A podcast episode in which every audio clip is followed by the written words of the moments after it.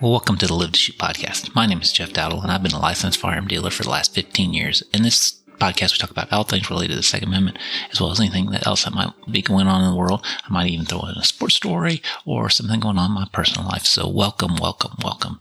Today is Sunday, no, October 30th. Tomorrow is Halloween. And then we start November. It is amazing how fast things are going.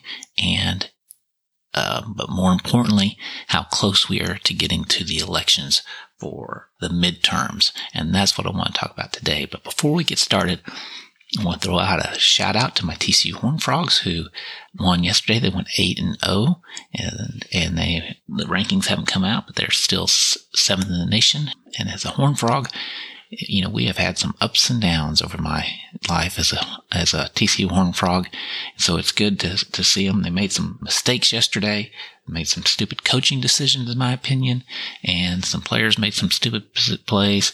They still have a lot to work on, but it's good to see them winning. And as much as I miss Coach Patterson, Coach Dykes seems like he has stepped in and has turned turned this program around. So uh, that is awesome news for us Horn Frog fans. And today I get to root my Cowboys on against the Bears. So go Cowboys.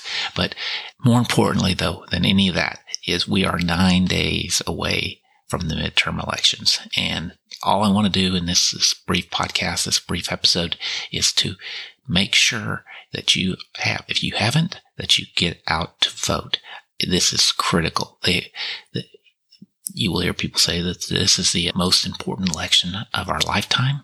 And I believe that's true. I believe we are, though, at a point probably where every election, I am certain once we get to 2020, 2024 and we're doing an election for the president, that we will definitely be saying that, you know, that we have got to get rid of this tyrannical Biden regime if he is still president at that time and that it is the most important election. But right now, November 8th is the most important election because it is the one right in front of us and we have some great opportunities. And don't take anything for granted. Don't listen to the polls one way or the other.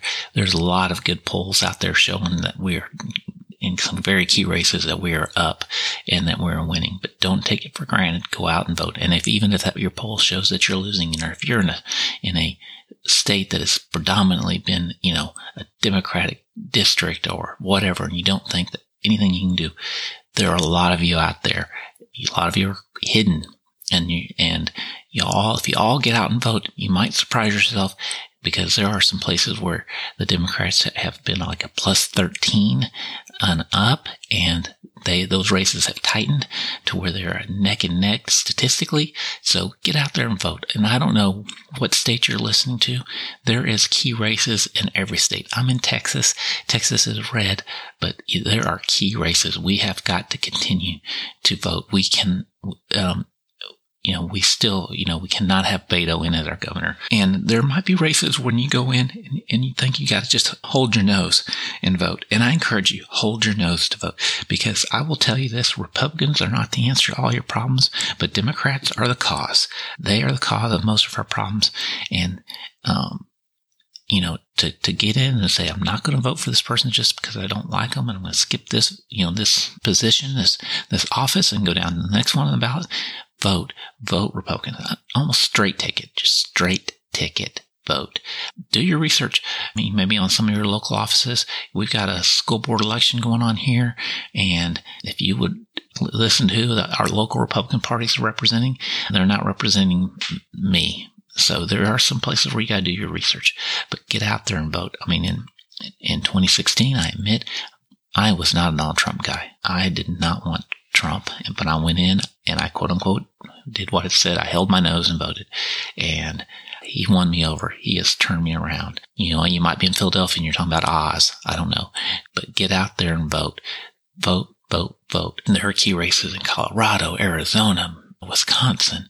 And if we can get the Whitmer out as the, as the governor there, there are these key races for governor that we can turn some blue states over from the governor's race. And that is so key when it comes down to elections and the presidential election and, you know, election integrity and making sure that they aren't cheating because they're going to continue to cheat. They are going to cheat.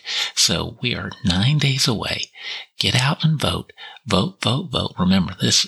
This is one of the most key ways that we can protect our Second Amendment. And they are coming after our Second Amendment. You know, it is the most attacked amendment ever.